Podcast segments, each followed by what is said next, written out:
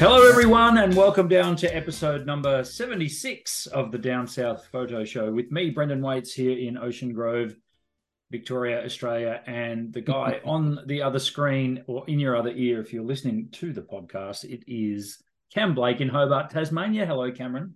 Good afternoon, good evening, Brendan. How are you? Very, very well. Very well, thank you. You've got uh, that intro down pat these days, haven't you? Uh, I could just about do it underwater with a mouthful of peanuts. Yeah, I, am glad you said peanuts then. um, I reckon we could get a T-shirt here, like "Hello, everyone." yeah, that's right. Yeah, yeah. So, yeah exactly. Yes. It's um, it's. I think uh, when we get to episode 100, I might like you know do a montage of all the. yeah, who's well, got time for that? Oh, that's got, not going to happen. We're getting pretty close. We're only 14 episodes off the ton. Uh, that would be 24, Mr. Maths. Oh, yes, it would be 24. Yeah. Jesus Christ. And I'm not editing uh, that out. That is staying in. well, it wasn't, isn't there? What's that factor of seven? What was that factor of 21? Whatever it was? Uh, look, no. never mind. You're a photographer. That's the main thing. Mm, mm. Yeah. Um, but anyway, if we do the uh, episodes on the Overland track, do they all every day count as one episode? No, no, that it's okay. episode. It'll be episode seventy-seven, part one part yes. two, part three, part four, and part five, and probably right. part six. Yeah. So which uh, which which day will have the helicopter arriving? that's right. Now, for those of you who haven't been keeping up with the pod or new to the pod, welcome aboard. It's lovely to have mm. you here. Yeah. Um, Cameron and I are about to embark on the overland track in Tasmania. Uh, yes. I am jumping on the big bird and flying down on. Uh, I'll be there when this goes to air, going down Friday morning. When this goes to air on Friday morning um, well, this will go to air Friday night, but I'm going oh. down Friday morning. So oh, okay. for those of you yeah. playing along at home, Try and, and um, going to go and have a look and see what it's like doing the overland track, and probably get a few photos and hang out with yeah. the guy on the other screen there, which I'm really looking forward to. Yeah, you got six days of me. You can't run away from me on six days. You can't. Well, I've already had seventy six episodes of you. So yeah, you but know. you're you're on another side of the screen. It's not That's the same. Right. You True. Yeah. You know, you think I'm annoying in one hour. Wait till you spend twenty four hours a day with me. Twenty four hours a day. Yes, that's right. Yeah. Six six full days. Now I am I am honestly looking forward to it. It's going to be it's going to be a hoot. Yeah, it's really it's going to be a lot of fun. We're all ready to go, pretty much. I think just the smallest final preparations to go and and then we'll be yeah. So I pick you up Friday morning, and then we head to Cradle. We stay the night at Cradle, and then on Saturday morning for guys listening at home. So when you've probably most people, I think most people listen to this podcast on Saturdays. On the so, weekend, yeah. On the weekend. So when you're listening to this, just give a give a shout out to us because we will most likely be walking through about 40 or 50k winds, uh, sideways rain, yeah. Uh, as we go up the top of this bit right here in the back of my background, which is Marion's yes. lookout, and then we got to go. Yeah. I can't even do that along there and out the back. Yeah. So yes, should be fun. Um, I'm looking forward to it, and hopefully we can get some great uh, little recordings along the way and bring back a bit of the overland track to our yes, subscribers we, and fans. We, we need to discuss logistics on that, but we can do that off air. We'll work all that out. I, I can do it now. I've got a camera. I've got a double mic on its way. We're done. Okay. Are you great. bringing a Are you bringing a tripod? No. Ah, that's right. We'll borrow. I'm not bringing one either, so we'll borrow someone's tripod. So, and... so two prof- professional photographers yeah. are not bringing tripods. That's great. No, that's what that's what the world's come into with image stabilization. Well, that's right. Like that. That's right. This uh, is going to work really well. And I, I would be, uh, I would be hell bent impressed if we see a star the whole time.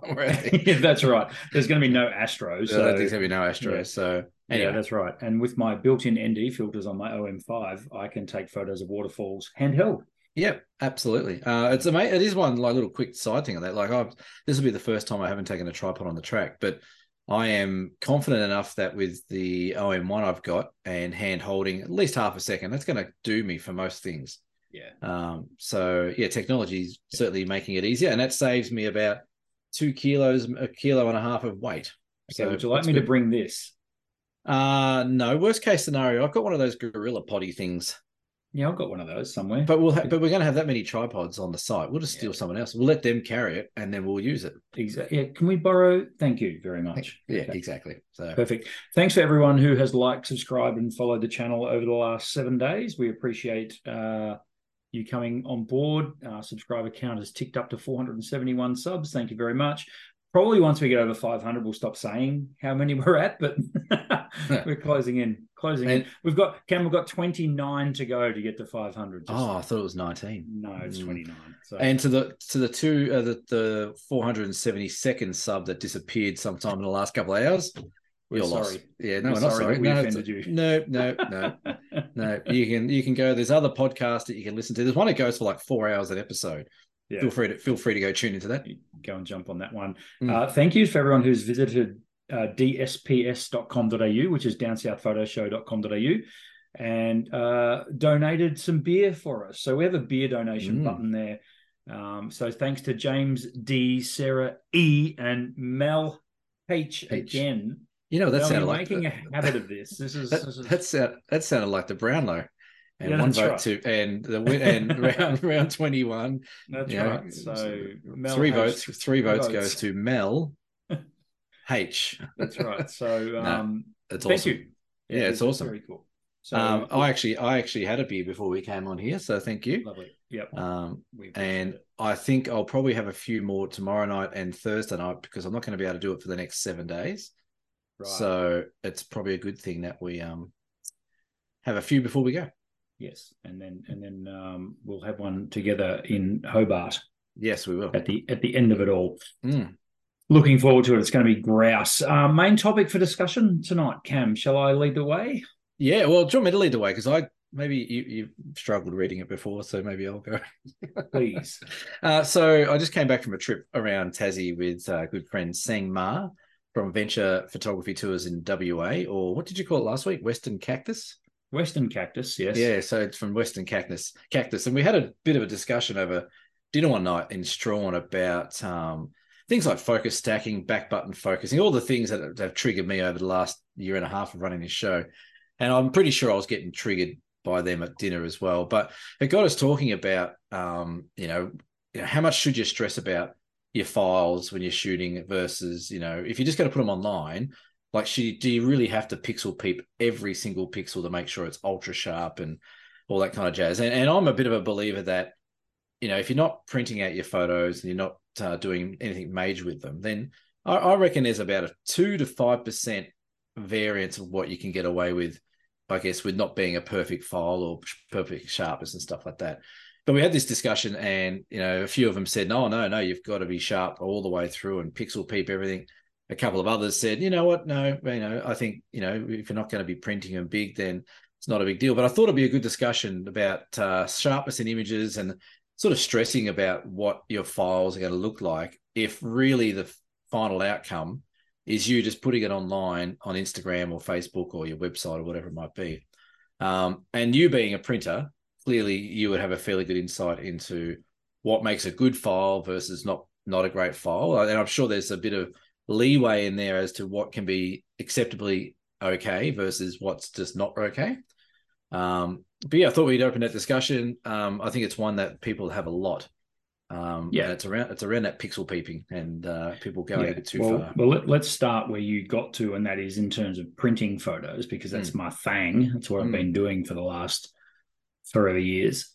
Um, and what you said there was was pretty much spot on. If, if you're not going to be printing your photos large, or if you're just going to be sharing them on socials and that sort of stuff, it'd be pretty easy just to sit back and say, well, they probably don't need to be as sharp front to back. Now, th- this this thing about having an image sharp front to back and using techniques like focus stacking to achieve that does not suit every image. No. Now, case in point, Cam is the is the image behind you right now, mm-hmm. Which we haven't. We will we'll, we'll come back to locations and stuff later. But that image there, for example, I would argue that there is no need for that to be pin sharp front to back when clearly there is a foreground subject there that is Yeah. sharp as a tack by the looks of it. Yeah. Going by a, you know, we're all looking on a on a computer screen now or a TV screen if you're YouTubing and that sort of stuff. Um, you know that that sort of image there I, I don't understand why you would go to all the trouble of focus stacking that when you could just shoot at an aperture of f8 f11 i don't know what that is but it's a, probably Yeah. around there somewhere and get it to a level of sharpness that you, which is more than acceptable even if you're printing huge Yeah. So, Yeah. like for example, if you if you were to do that as a you know, let's say a meter and a half by a meter canvas that I could do for you, Yeah. would look absolutely fabulous. And Yes. I would argue that making it sharp front to back would actually take away from what you were trying to achieve with that image, and that is have a focal point in the foreground. They're called focal points for a reason. Yeah. Um, and if that image was sharp front to back, that's not how the human eye works. That's not how that's not how you see things in real life, if you like. So Yeah. Yeah. I mean, there's it's a bit of a can of worms, this, but I can see occasionally when there would be a need for it. Yeah. But that image that you've got behind you, definitely not.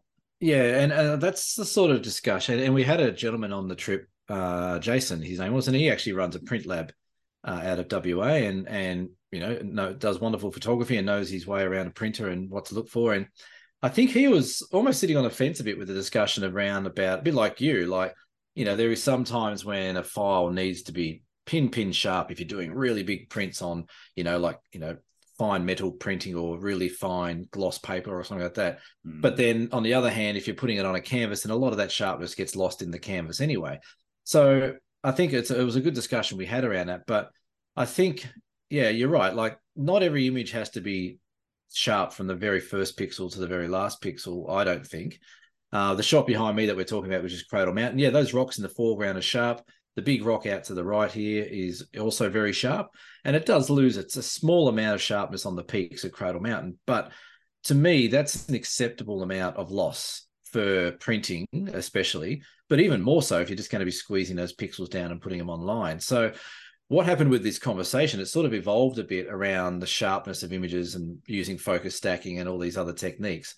And it got down to, you know, maybe it's more about the, what the artist expectations of their own work is and whether or not, you know, if you're a perfectionist where you have to get every single pixel as sharp as each other, yeah, or whether or not you're okay to accept a little bit of loss of sharpness or a failure of sharpness in in your shot. And I'm I'm of the latter. I I think that if you spend all this time focus stacking and all this time sharpening and all this time using like you know uh, Topaz sharpening or whatever it might be, I think you're sort of losing the whole spirit of what the whole photography is about, as opposed to someone who just is just killing themselves inside if their file's not perfect. And yeah, it's a funny one. And I I I don't I think I think it's detrimental to a photographer if you're going to spend that much time and emphasis on So- looking at those something just- pixels.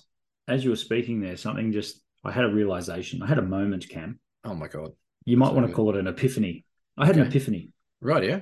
and and I think so. If we go back through our podcasts and things that we discuss that are normally controversial or Mm.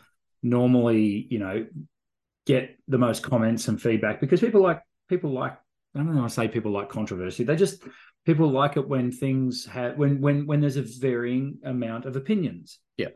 You know, when things are polarizing, where, where you know, where some people have a different opinion to us. Yeah. And the two big ones that we've maybe, and maybe a third, but the two big ones that we've talked about that have caused a lot of triggering focus stacking, Yep. back button autofocus, Yep. and to a lesser extent, AI. Those were the three episodes for that I can remember from recent memory that have caused a fair bit of carry on. Yeah. Those three things all have their place in a particular type of photography. Yeah. It ain't landscape. Mm. All right. Now, this is a landscape photography show. You're a landscape photographer, so am I. Yeah. Generally, as a rule of thumb, we like all kinds Yeah. of photography, but Yeah. our main thrust is landscape photography.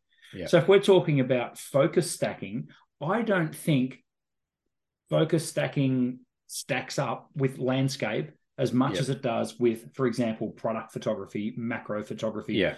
even to some extent portrait photography as well. Yeah. Um, I love macro photography when it's focus stacked because you generally can when you when you've ta- got a macro. So let's use the example of a dragonfly. Yeah. If you've got an image of a dragonfly that is sharply focused from its eyes to the back of its tail, that looks awesome because that amount of depth of field is generally what you can see with the naked eye. Mhm. Whereas that image behind you, I'm looking at those rocks. If I'm standing there looking at that scene, I'm looking at Yeah. those rocks, or I'm looking up to Cradle Mountain, or I'm looking across to the rock on the other side. You know, it's not focus stacking doesn't work with landscape, in my opinion, because it's not the natural feel of the image to start with. Whereas Yeah. with macro, it certainly does.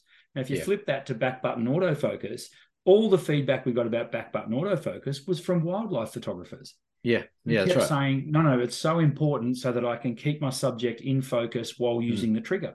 Yeah. Perfect. Doesn't work for landscape. It's unnecessary for landscape because it ain't moving anywhere generally, and you don't have to be hot on the trigger for it. So, you know, I, I can see everyone's point of view, but I think they need to look through the lens of a landscape photographer. Yeah. Pardon the pun. Hmm. Landscape photographers like we are. Yeah, I think you, you raised some excellent points there. Um, and That's that's the thought. me. Yeah, I know it's very rare. So we Hmm. should we should stop Sorry. the podcast and that's it. We're finished. Yeah, Um, yeah, but no, I think you're right. And what I try and explain to people, and I think again with you know the topics I raise and we raise on this show, and people get their knickers in a knot a little bit about things. I think why people might get a little bit testy about what we talk about is because we're actually hitting the point. We're hitting the mark with well, we're hitting the mark. We're hitting the mark with what they and I, I think you know I'll I'll use you know I'll use some people on this trip as an example. I could tell when I was saying to people on that table I was talking at dinner about this whole thing. I could tell that some of them were like, "I know you're 100 percent right. I like we don't need to pixel peep everything. We don't need to focus stack everything, but but I can't help myself because I, I have to do it. I, I I feel like I have to do it. I feel like I have to. I feel like my file has to be absolutely spot on all Yeah. the time. yeah. And I think why people sort of get a little bit of their backup about focus stacking, back button focusing, and stuff like that. I think it's because they have gone down a bit of a rabbit hole of trying to improve their photography by looking at other, you know, other other YouTubers or other professionals in the market and trying to pick up things they do to try and help them improve their photography. Yeah. And I think that is good in a way, like definitely tick up tips and stuff like that. But if you're going, hey, that's what Cam does, I'm going to do it, and that that's that that's it because that's who does it, and no one else does it. I think you, I think you're doing it all for the wrong reason. And a lot of t- a lot of the conversation we had around this table about the focus stacking, um, you know, they were asking me, oh, you know, what about if you shoot, you know, f16 or this? I'm like, yeah, it'll if you get your hyperfocal distance right, it should be fairly close to on the mark. Yeah, but what if you've got a topic right in front of you and then something all the way down the back? I'm like, well, that's not realistic to have like exactly what you said. It's not realistic to have everything sharp from Both there of to back. things in focus at once. Yeah. That's right. It's and and the response was, oh yeah, but you know, but that, that's how I want my that's how I want my image to look.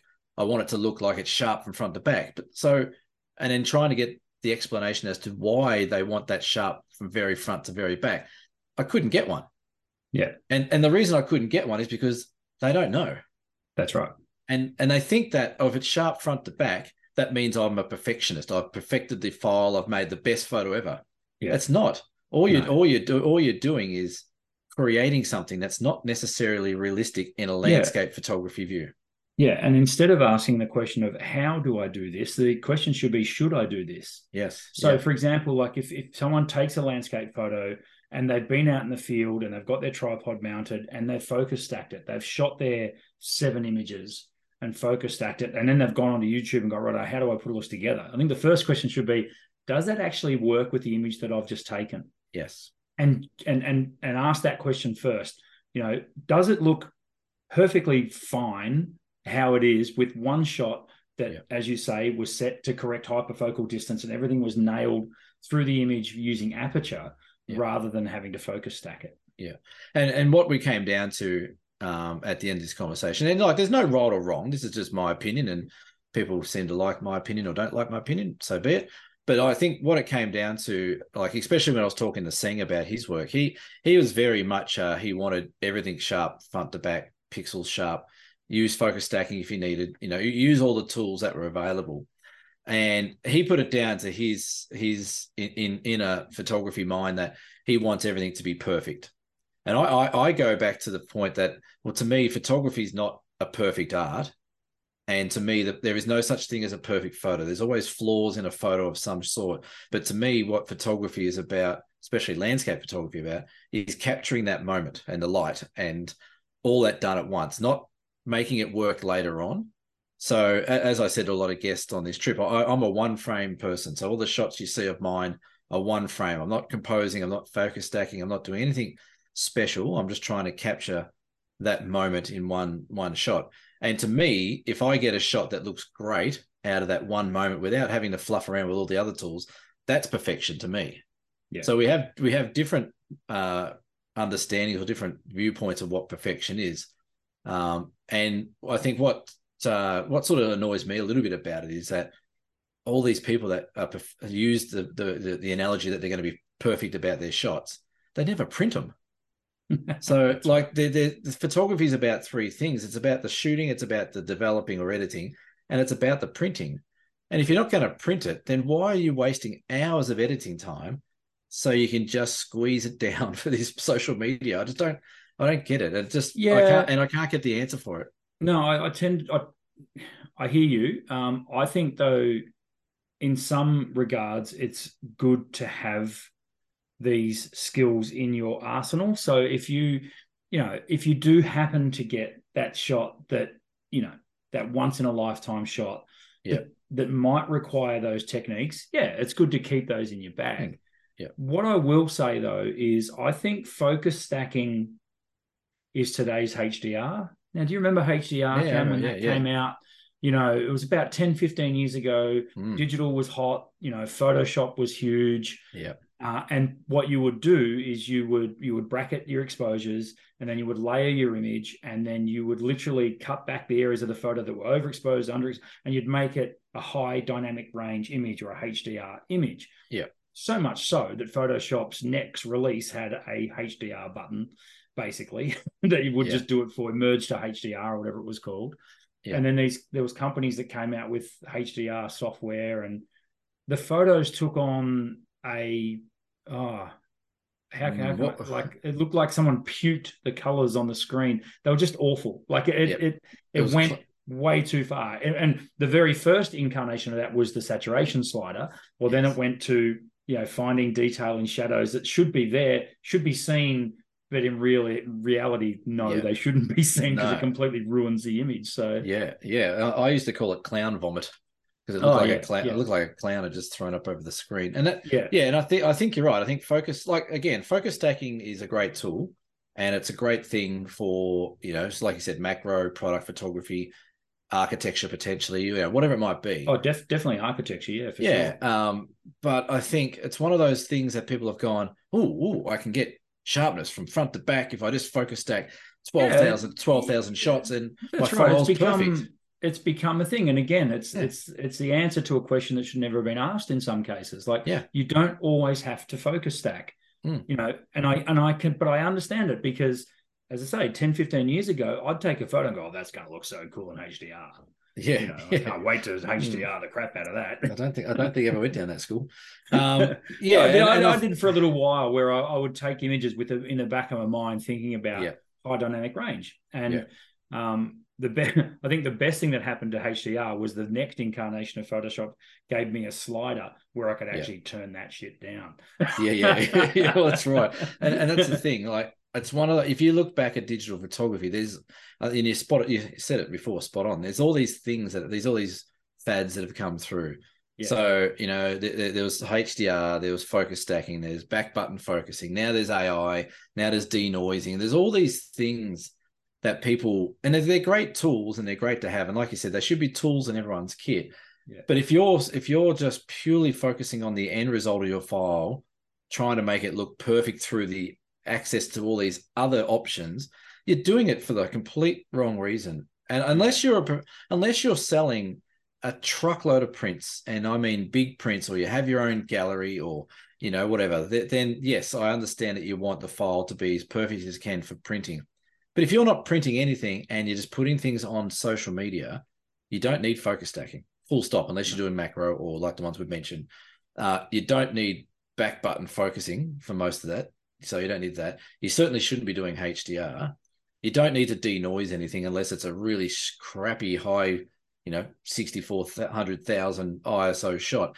Mm. So there's all these things that people get their hands on and they just go to town on them and they just, be, they just become the norm and then everyone else looks at it and goes, "Oh, that's what everyone else is doing." It just this this ugly going forward type of thing where everything happens. And same thing on this trip as well. Like we had some people that um, that shot in aperture priority, manual, shutter priority, whatever it might be, and I try and teach aperture priority just so people understand the importance of aperture, which is your depth of field and all that kind of jazz.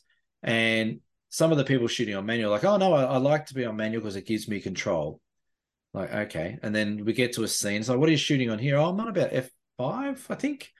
Like there was no confidence in what they were saying about their aperture because they've just they've they've watched a YouTube clip or they've told someone's told them that they need to shoot in manual to get full control. Yeah. Yeah. So no, no, you're right. And, and that that little that little gap I love to bridge that gap with people and yes. get, particularly when we're on a workshop, and get them to understand. No, no, no, don't shoot this scene at f four just because you've seen it done before. Understand when yep. you need f four. Understand when you need f eight. Understand yes. when you need other apertures and what they actually deliver to the scene. And I just yep. want to rewind a little bit there when, when you were saying people get so hung up on focus stacking, back button focus, HDR, whatever it may be in the image, they completely forget about the composition. And I think yep. composition, and we've said this a billion times, composition is numero uno. It is the thing that will make your photo work, is to get your composition yep. right from the very, very start. That's the first thing you look at. Then you start opening your toolbox and going into yep. that weaponry that you've that you've developed over your years of experience of being a landscape photographer.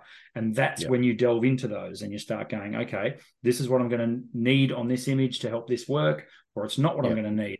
And and what I like to do is pare it back to its purest form, if you like, where I'm looking at the image and go, right, less is more. It's time to stop.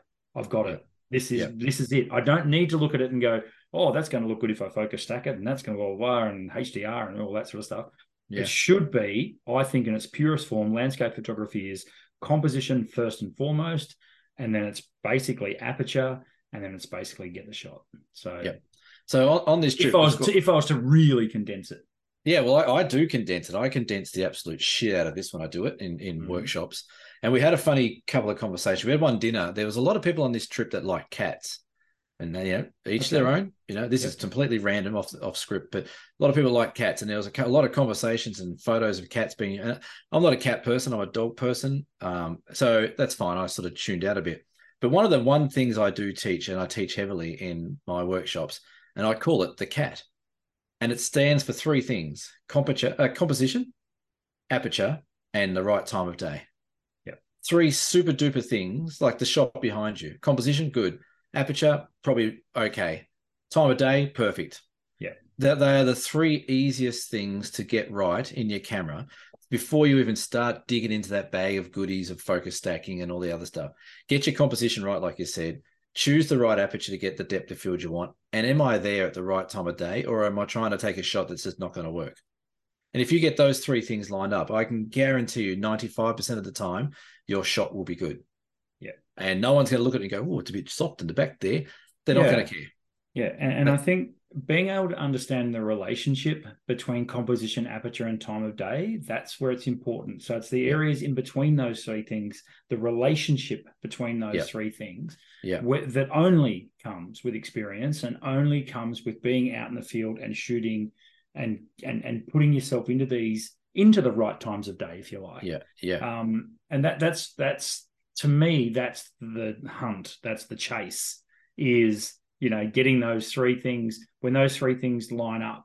It's like it's like the planets literally align, and it's like right, yeah. this shot is on. Of, yeah, you know, and it is, and it, it does like it, it it jumps off the screen at you as soon as you get that all right. Yeah, and you know, I'll, I'll, admit on the back of the screen after I take a shot, I'll, I'll, zoom in to see if I've got the sharpness right or the hyperfocal right, and and if I can see it's all sharp and I like the composition and the, and the time of day is going off, I don't take many shots. I just sit there and enjoy it.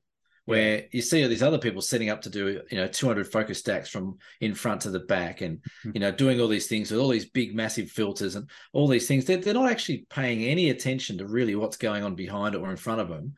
They're trying to make this camera create miracles that they can do by themselves if they just slow down, like I said, fill in the gaps of what everything they need to do, yeah. And stop worrying about what everyone else is telling them to do on YouTube or stupid podcasts that we might run or things like that.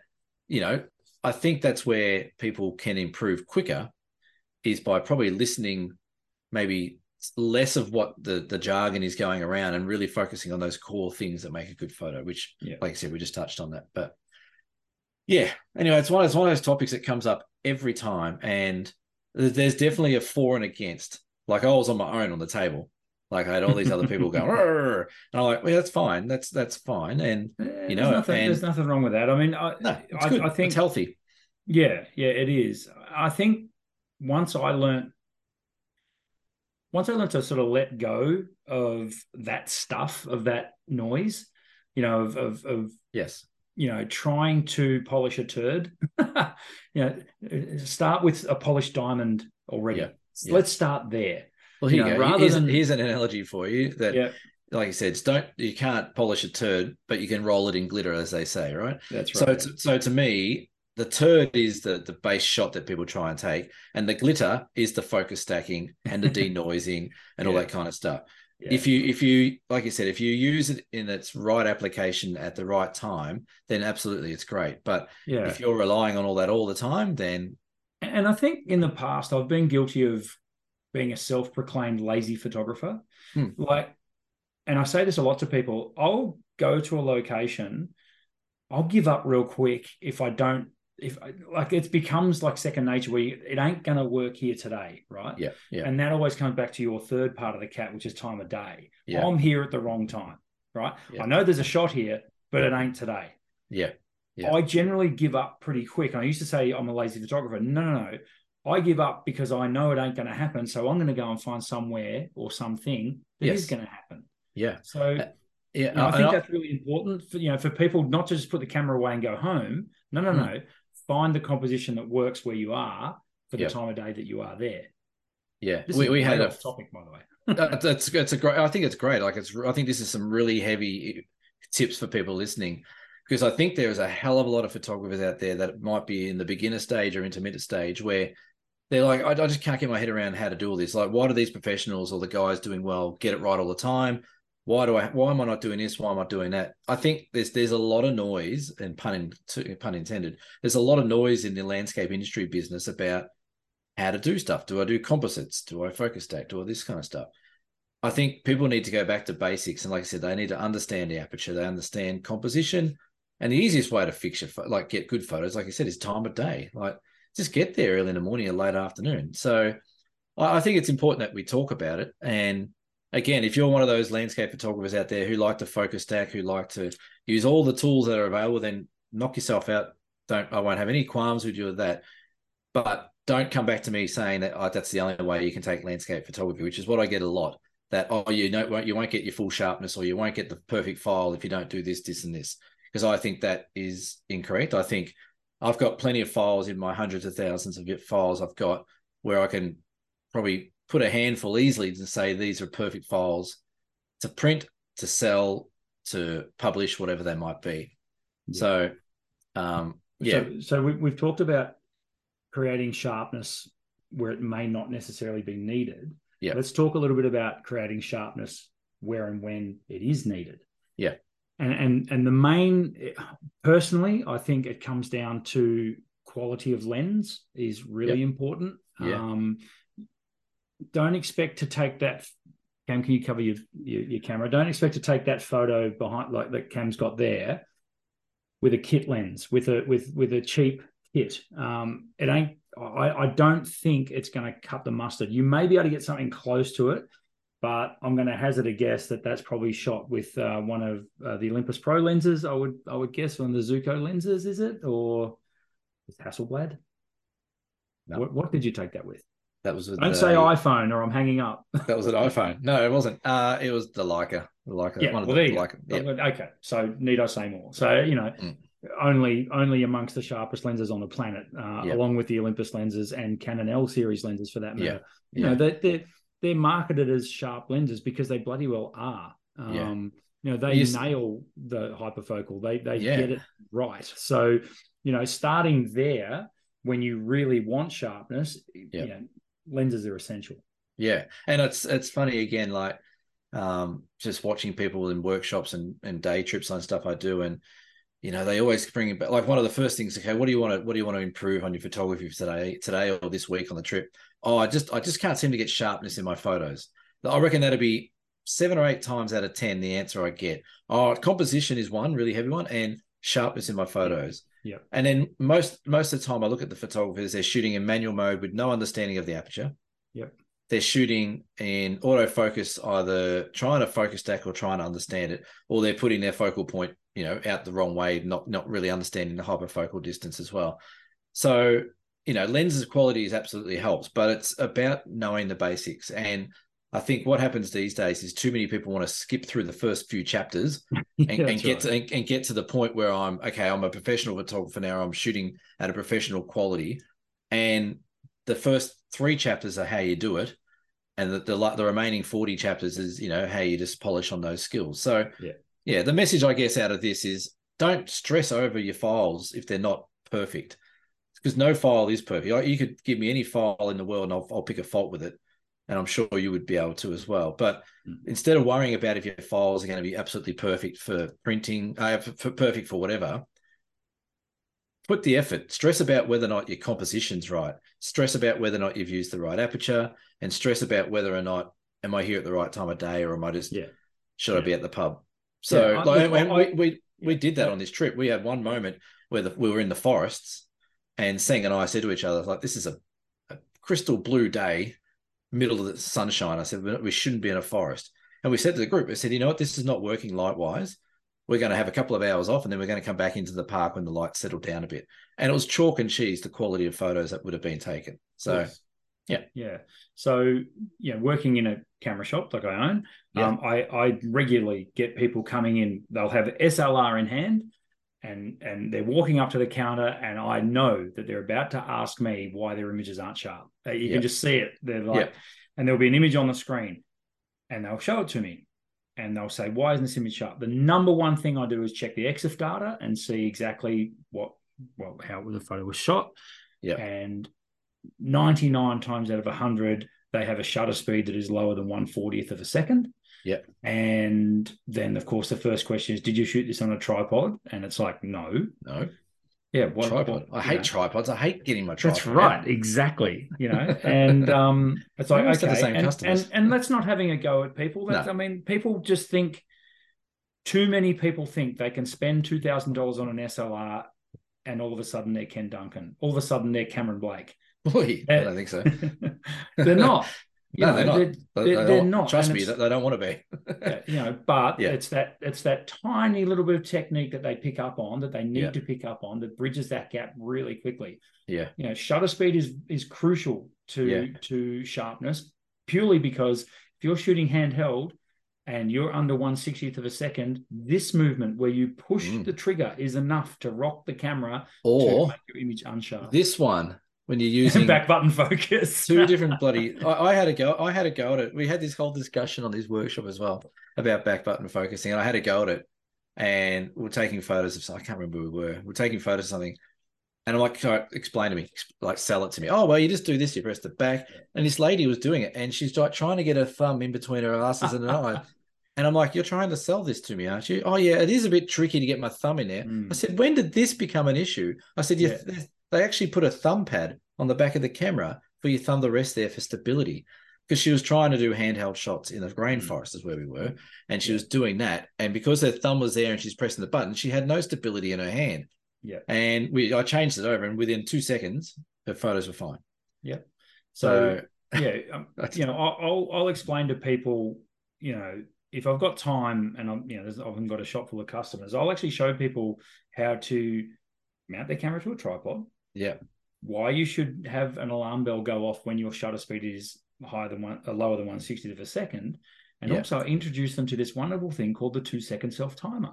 oh my God. And and every single time they're like, wow. I had no idea that A, I had to do that, and B, that Yeah. I could do that. So, Yeah. You know, um, for those playing along at home that maybe amateurs and don't know what I'm talking about, two second self timer. Basically, you're setting the camera to take the photo two seconds after you push the shutter button. So it's a it's a little timer.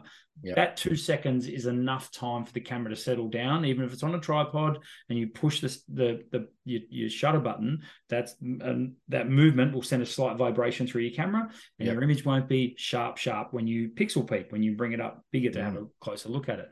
Yeah. The two seconds will let your camera settle down. Uh, the camera will take the photo. Even things like mirror lockup, where you know that can be important if you're looking for razor razor sharp images. Mm. I got a question with that notice for you. This is actually a dear cam question question that got sent in a few weeks ago. Okay. But it's not, but it's not this week's one. Okay. Um, on a tripod, image stabilizer on or off? oh, uh, off. Off. Definitely off. So So image I, stabilizers. I, have never turned my off ever. Yeah, so image stabilizers work um, best handheld. If you've got your image stabilizer turned on while you're on a tripod, Mm. again, the motor that is u- that is activated for image stabilization is vibrating your lens ever so slightly. So Mm. particularly if you're using like a 100 mil or 150 mil zoom, for example, you're Yep. magnifying camera shake by using your image stabilizer. So definitely off when tripod mounted. See, we're going to disagree because, because I've done some research on this, and um, this is why it's a question without notice. But I've done some research on this, and there's there's been changes in the image stabilizer technology in the last few years Mhm. where the camera actually recognizes that it's on a tripod Mhm.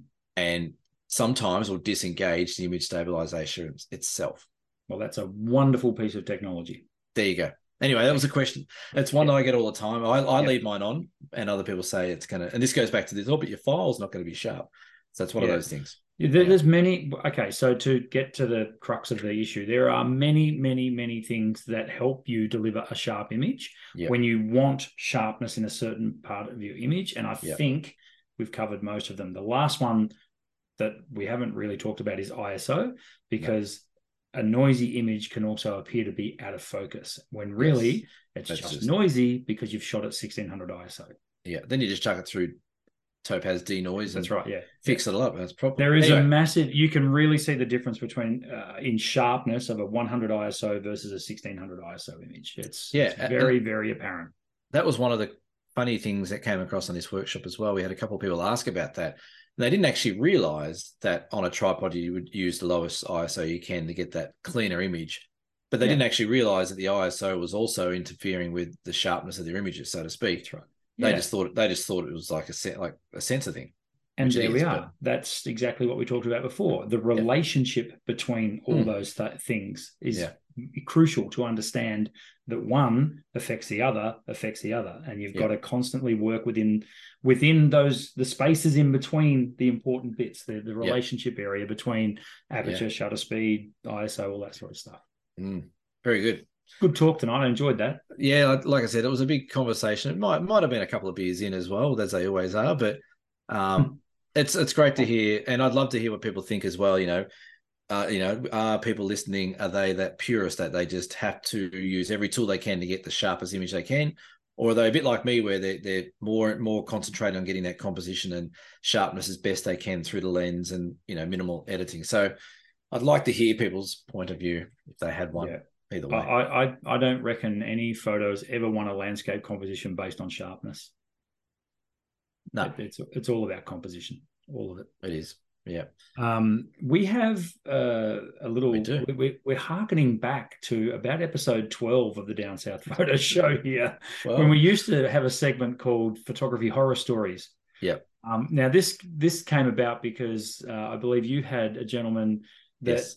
um, has gone back and started listening to early episodes of the. Yeah. So our, our dear Cam question is actually the same person that uh, provided the horror story. Um, Ian, uh, who's from Melbourne, sent me an email saying he really loves the show and great listen. And he told he told a work colleague or a colleague of his about the show, and they went and binge listened to like seventy episodes over the weekend. Which I feel I feel sorry for that person having to listen Yeah, to that crap right. for crap for how many is that? How many hours is that? That's a lot of hours, isn't it? That's, That's seventy lot. hours. Yeah. Well, um, yeah, we average close to an hour per Yeah. episode. Yeah. So anyway, but Ian also attached this little horror story down the end. I did actually email him back today and asked if it was actually him who was the the character of this horror story, but it's not. It was a I think he said it said, said it was a friend of his father's who used to work. So Yeah. um do you want to take it take it away, Mr. Oh, shall I? Yes, I will. Yeah, go for it. Uh, this is from Ian in Melbourne. A horror story that you may enjoy is about a new photographer who joined a prominent newspaper in Melbourne. Now, I'm going to assume this is going back a while. This is I think back I think it's going back a while. back So in the day. It's not the Herald Sun. I'd say it's No. probably the age, maybe. It could be. Maybe it's the truth. The truth. Jesus. Remember that one? No, not not No, I'm anyway, not I'm not from on his era.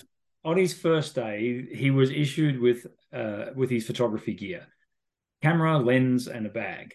He was told to try out his new gear and become familiar with it. So he ventured out to the nearby bridge to take in photos of the Yarra River and surrounds. But a clumsy knock of the bag perched on the bridge wall saw all the gear fall into the river. It's a classic. His next task was to tell his boss that he'd lost all his gear within the first hour since his issue to him. He did keep his job and was given another set of gear, and in time did get his photos published. Yeah, that's a Yeah, classic. that, can you uh, that is can you can right you can you imagine that?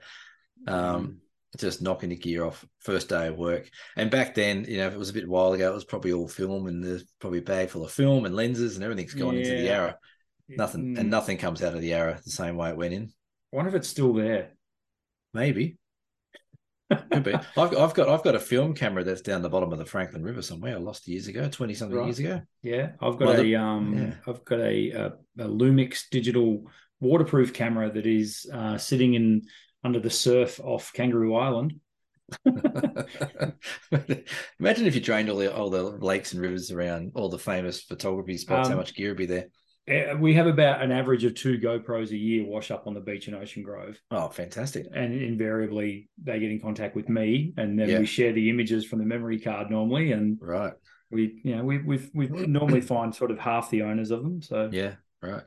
I Um, well, was uh, I, I was down at Kangaroo Island and uh, I had my Lumix FT one, I think it was, waterproof little camera, early digital waterproof camera, and uh, had a, borrowed a mate of mine's uh, surfboard and uh, thought I'd try surfing. I've, I've tried to surf twice. The first time I nearly knocked myself out. The second time this happened, right. put the camera in my back pocket of my board shorts, put the little Velcro thing down. Like, yep, no, that's Yeah, fine. And hoiked myself up onto the surfboard, like, you know, popped up onto the board, Yeah. and the camera just flew past me. Right. and just went plonk. It's probably still there if it's waterproof. Uh, look, I have no doubt. I had some nice photos in that damn thing too of the kids, but Mm. anyway, that's that's another story. Yeah. um, my- if yeah. you have a horror story for us about, normally it ends in disaster of losing gear or damaging. Well, that was a, that was a good news, a good story in the end, a good a good news story in the end because he kept his job and got published a few times. And yes. Yeah. Um, do we have time for dear cam? uh yeah, I reckon we can answer that one pretty quick. I reckon. Uh, dear cam and Brendan always gets read out if you get a. Yep. How do you how do you record locations for future photographs and desired times and day and seasons to return to? Also from Ian, who supplied the horror story before. Yeah, uh, excellent, Ian. I like this question, uh, but it's a quick one. I the quickest thing I use is Google Maps. So if I drive around, I'm like, oh, that's cool, but I don't have time to stop. I just go on my Google Map, I pin it, and I have it. I actually star it. I have a star section in my Google Maps, um, which keeps all the nice places I want to go to. Um, desired times and seasons to return to. I guess I think that just goes in the memory bank. That oh, okay, I was driving along there. That that tree could be really cool for autumn, or you know, that mountain might look good with snow on it in the middle of winter or whatever. So, um, but I, I predominantly use Google Maps and star it. And sometimes I drive along and I'm like, oh, there's a star on my map. I don't remember that. And I forget why it's there. And then I go actually to have a look at the star and I'm like, oh, there's that beautiful old tree with a fence or whatever it might be. So mi- mine's Google Maps and maybe a little bit of PhotoPills to try and work out sun angles and things like that. The app PhotoPills. Yeah. Uh, what about you, Brendan? Because it's addressed to you as well. Uh, mine is all up here. God, I've, I've, uh, yeah, I very rarely um, do log it. Uh, Mm.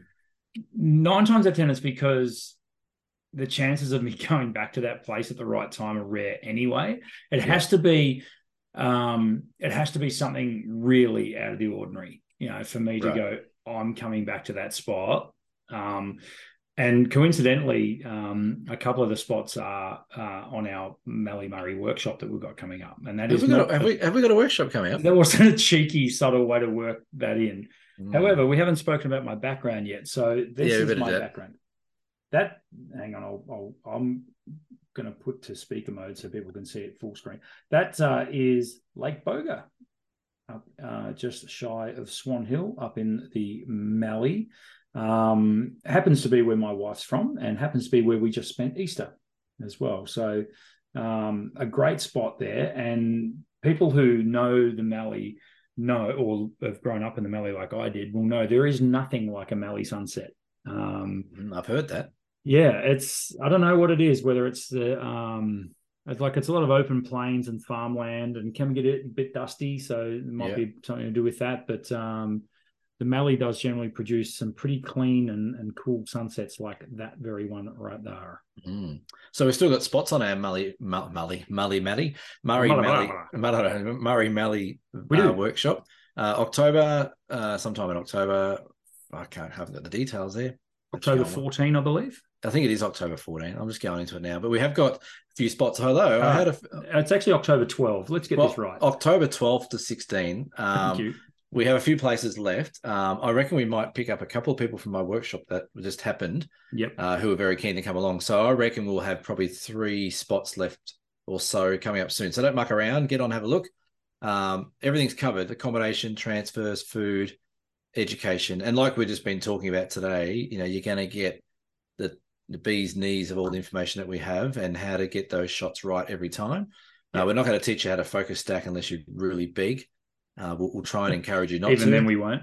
And Yeah. we certainly won't teach you back button focusing.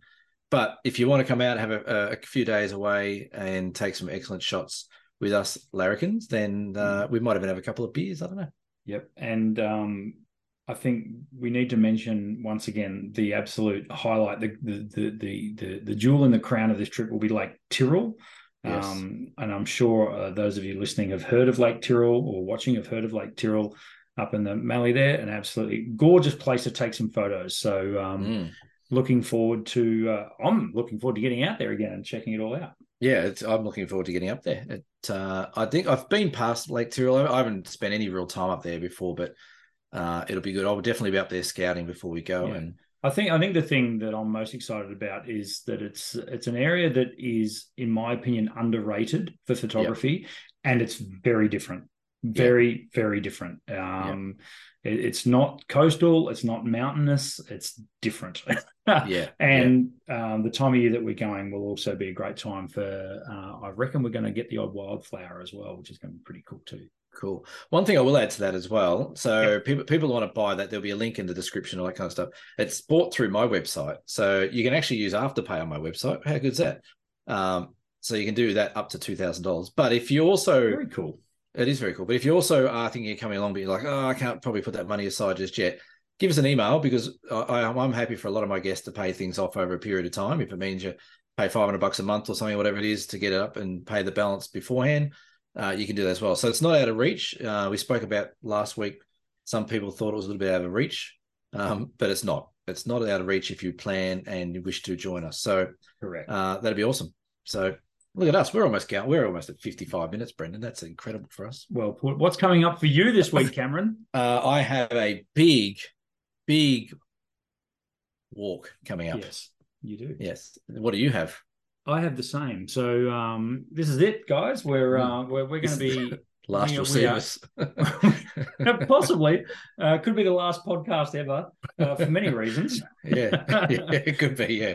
Uh, no, uh, so, we're, we're, yeah. we're gonna we're gonna have a ball, and like I said, we'll try. Well, I think we can try and snip it ten minutes each day after the walk, um, or at lunchtime on a walk, and we'll just quickly recap the day. we, and we, we're going to make that happen. I, I think I Yeah. think that's a very very good idea. even if it's on the um, iPhone, we can just record on the iPhone or something. Exactly, exactly. I know a guy that can edit stuff together, so we'll, we'll Really? We'll Can you get him? To, can you get him to edit the the YouTube stuff? sure we'll make yeah do a better job than I am. Um, No, it'll be great, mate. I'm really looking forward to it. And uh, as I say, I will see you uh, sometime Friday. Sometime before people have heard this. It's kind of weird to say that, but anyway, that's how. So by the time people hear this, you and I will be at Cradle Mountain, yes, probably having a beer, pointing and laughing at all the crap that I've bought in my backpack. Pointing and laughing at everyone's backpack. that's right, exactly. What the hell did you bring that for? yeah, the kitchen sink. Come on, that was a That's joke. right, yeah. No, that should be good. And I. I'm really excited to bring. Um, now, there's all the details of the workshop below in our notes, which I didn't see. Um, so, but I'm looking forward to bringing it, the overland track to these guys. So that'll be definitely one that you want to probably visually watch. Uh, there'll still be a bit of fun laughing on the online as well. But Yes, yeah, it's been good fun. All right. This has been episode 76. That's it. That's the podcast. We will see you for episode 77. I was going to say live from the Overland track. Doesn't quite work like that, but it will be from No. the Overland track Yeah. next week. Bye for now. Get your walking shoes on.